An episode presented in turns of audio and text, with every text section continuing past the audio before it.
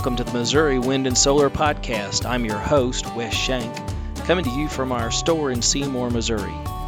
Each week with my co-host and Missouri Winds General Manager David McDarris, we discuss the latest on renewable energy. Check out our additional educational information on our website at MWANDS.com. Thank you for downloading this podcast, and please subscribe. All right, David, today we want to talk about protecting our systems. We've got a lot of people who put a lot of money into these systems, and one of the things that we need to talk about, I think, is what do we do to protect those systems? So let's talk about that, and what's our first stage when we look at this? What are we talking about, big picture? I know if we're talking about just a regular house, regular old AC wiring, we'd be talking about grounding. We'd be talking about fuses and breakers. Yep. Same thing. DC, we're just DC versus AC, but fuses, breakers, and grounding all still comes into play throughout that. You know, one of the things I like to do with, because I do the gig of the village idiot really well. What is grounding? So when we talk about grounding, something. Yeah. I know, it's the green wire. When we put the ceiling fan up, make sure it's grounded. Right. What does it mean, though? What are we really looking to do? That's exactly the word says it.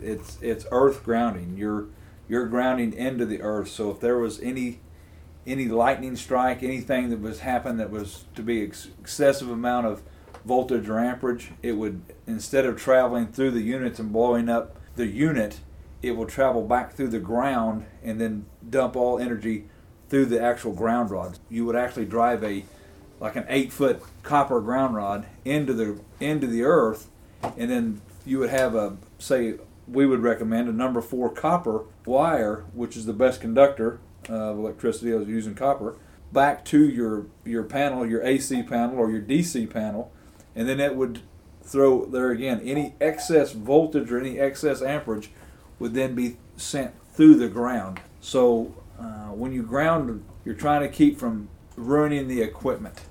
So you're starting to protect your equipment then, and that's one of the first things that you'd want to do, even on from panels, grounding your panels on your roof. Grounding your wind turbine. Wind turbines are not as big a deal because typically you've mounted your tower into the ground already, so you're typically already grounded there. But then from your between your panels and your charge controller, you'd typically have a breaker in there. So if any excess voltage was produced by the panels themselves, not from a lightning strike, but just excessive voltage or excessive amperage from the panels for some reason, you can either fuse it or breaker it, and it would either blow the fuse or trip the breaker, saving your charge controller. So we're trying to protect all the pieces of our equipment. So you want to start at the beginning by grounding the panels. Next, I want to try to protect that charge controller. It's another big deal we've talked about and a very important piece of the puzzle. And so by throwing a breaker or blowing a fuse, that's a very cheap alternative or resettable alternative in a breaker's case to having to buy a new charge controller. And then the same way as the charge controller, as I come out of that charge controller to the batteries, I'd want to breaker or fuse it again so there wasn't, if the batteries tried to backfeed, or if they tried to, the charge controller there and again screwed up and didn't let too much stuff go through it, it would throw or bust that fuse again or throw that breaker, and that would save your batteries, another very expensive part of your system. And then the last part would be to be between the batteries and the inverter. And for the same reasons I just told you, always trying to control that excess amperage from flowing one way or the other that would exceed the capability of the breaker or the fuse, and so it would either trip her or blow the fuse. And so it's a very important, that's something that a lot of people want to leave out of their system just for the simple fact of costing. You've spent a lot of money in buying your panels, buying your inverter, buying your batteries, buying your charge controller. So just a few more dollars in the system can really protect all of that, and that's something that we always recommend. And there again, if we don't recommend just because we're trying to sell you a whole lot more product, we recommend it because we feel it's a a valuable part of the system. Yeah. When you're looking at a breaker versus a fuse, mm-hmm. Is there a cost benefit between the two? I mean, I would think challenge with the fuse is once it's blown, it's blown. It's blown, yeah. But it would seem like there's probably a lot faster, because if you had a breaker, there's going to be a millisecond. There is breakers. They have them designed the same way with the fuse. They're designed. You won't see really any benefit one way or the other. The major benefit from the breaker versus the fuse is resettability. I mean, you can reset the breaker. So why would you ever go with the fuse then? Fuses are cheaper. It's a cheaper deal. And also, you get into the big inverters. You'll not be able to find a breaker really that's capable of doing that, handling that load very well. So when you start getting to the big inverters, the big high amperage, it typically is always going to be in a fuse with a fuse block. So that's some of the reasons that we choose a fuse over a breaker. And there's a lot of times the fuse you'll never see it trip. I mean, it'll never get tripped out. But it's the breakers the same way. Breakers, if it's running at the top end all of the time, you'd have to understand on a breaker just works off of a spring that when too much heat is put on the spring, it will release and it'll trip the breaker. So if you're running on that high end all the time, that spring will get weakened over time, and so that breakers may start tripping prematurely because the spring gets really weakened. In the environment we're talking about, fuse is just as good. Yeah, because it's not a one-to-one with your house where you're going to have somebody plug in too much at one time and trip it occasionally because there's just, you're in the kitchen and you put the toaster on and the microwave and everything. We're not doing that. We're not doing that, and that's exactly right. So that's why fuses, that's what you'll see us typically use fuses between our battery banks and our inverters. That's the number one place you'll see us use fuses. So you talked about cost on this. I mean, minimal. It can't be that much. Yeah, minimal. All the fuses are going to be around $4 to $5. You're talking about a blade. Yeah. What's it called? Fuse.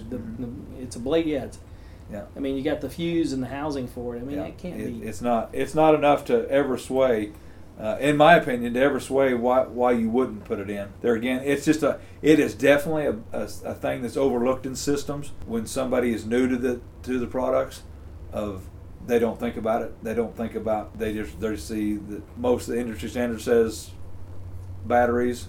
Battery cable to inverter. Okay. You know? So if I've already put a solar system in, let's just say a standard system, and I listen to this podcast and I go out there and look, how many breakers do they need to see? So you got one in between the panels and the charge controller. Yep. And it would depend right there on that one. It would depend on how you're set up. It would be however many legs of panels that you have coming in. So if you have three series of three panels each coming in, then you need three breakers and a breaker box that could house that. Okay, so you need fuses or breakers between there. And then from the charge controller to the batteries, and then between the batteries and the inverter. So you're just talking three. One big fuse typically, one bigger breaker between the charge controller and the batteries, and then depending on breakers or fuses, whatever you have running, coming to that charge controller, be it as a turbine or what it is. So there again, it's going to be pretty minimal. You're talking anywhere from $25 up to $150. But there again, in that $150 scenario, you've got way more invested in that than $150. Yeah. So if you're listening to this podcast,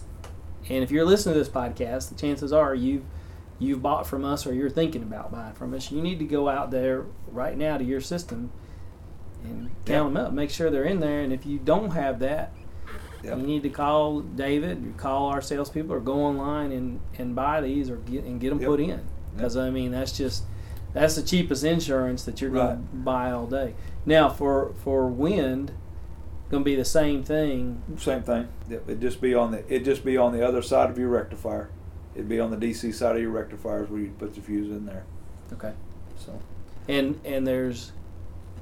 And you're just fusing on the positive leg. You don't need one for the positive and the negative leg. You just need to You just need to break one leg. So, you know, DC power travels in a circuit. So if you break the one leg, then it's tripped out, so it'll stop. But it's if you use it, you need to size them correctly as well. That's another thing you need to do. So before you just go, ordering online, unless you know what you need. Yeah, you don't want to oversize. Yeah, you don't want to oversize. You don't want to undersize. You want to size them correctly to your system. Right. Because if I have a 96 amp controller, the Midnight Classic, for instance, is a 96. The 150 is a 96 amp controller. Well, I want to do a 100 amp fuse there. It's the closest I can get to it. But I don't want to do the 80 amp fuse because it's got capability. I'm living in its capabilities now. I'll never be able to get to the 96 if I put an 80 amp fuse in or an 80 amp breaker in that thing. It's always going to trip out before it can reach its limit. You want to be just a tad over, but when I say a tad, you don't want to be 100. You don't want to be 50 or 100 amps over, because the reason for that being is that allows your wire to get too hot as well. Right. I was going to say the other thing, which we talked about in the last podcast too, is your wire. Yeah. I mean, if you just let you overheat your wire, you don't want to end up there either. You definitely want to size correctly. I've told you my work history and what I used to do, and we would have people come in and say, "Well, my 20 amp breaker keeps throwing. I'm going to go buy a 30." That's not the right. That's not the right frame of mind. The frame of mind is, why is my 20 amp breaker throwing? That's what the question you need to be asking there. And so the same thing would apply with our renewable energy field people, is why is it throwing that breaker? Is there something wrong in that inverter that's doing that? Is it finding a dead short somewhere? What's the cause? If you're consistently throwing a breaker and it's sized correctly, what is the cause that it's throwing that breaker? Something is wrong. And so then you have to start working the problem. You just have to start eliminating every possible answer there is, and finally you'll come down to the right answer. But definitely size them correctly. And if you don't know the size, like Wes said, give us a call. Give me a call. Yeah, and if you bought from us, we can more than likely we can look up your information, figure out what you bought from us, and figure it out from there too. And if you didn't buy it from us, just have some specifics on, and we'll try to help you find that right answer. Pictures and model numbers. Model numbers are great. Model numbers don't lie. I mean, but that would be a very good thing to add to your system. Grounding. Now, I had a customer the other day that he had done something a little different than I'd ever seen. In theory, everything looked like it worked correctly. He'd used a fuse or a bus bar, and he had taken all of his negatives to the bus bar, and then he'd went to all of his equipment off of this bus bar negative, and he also had off of this bus bar a ground rod, so he was grounding the negative side off of this bus bar.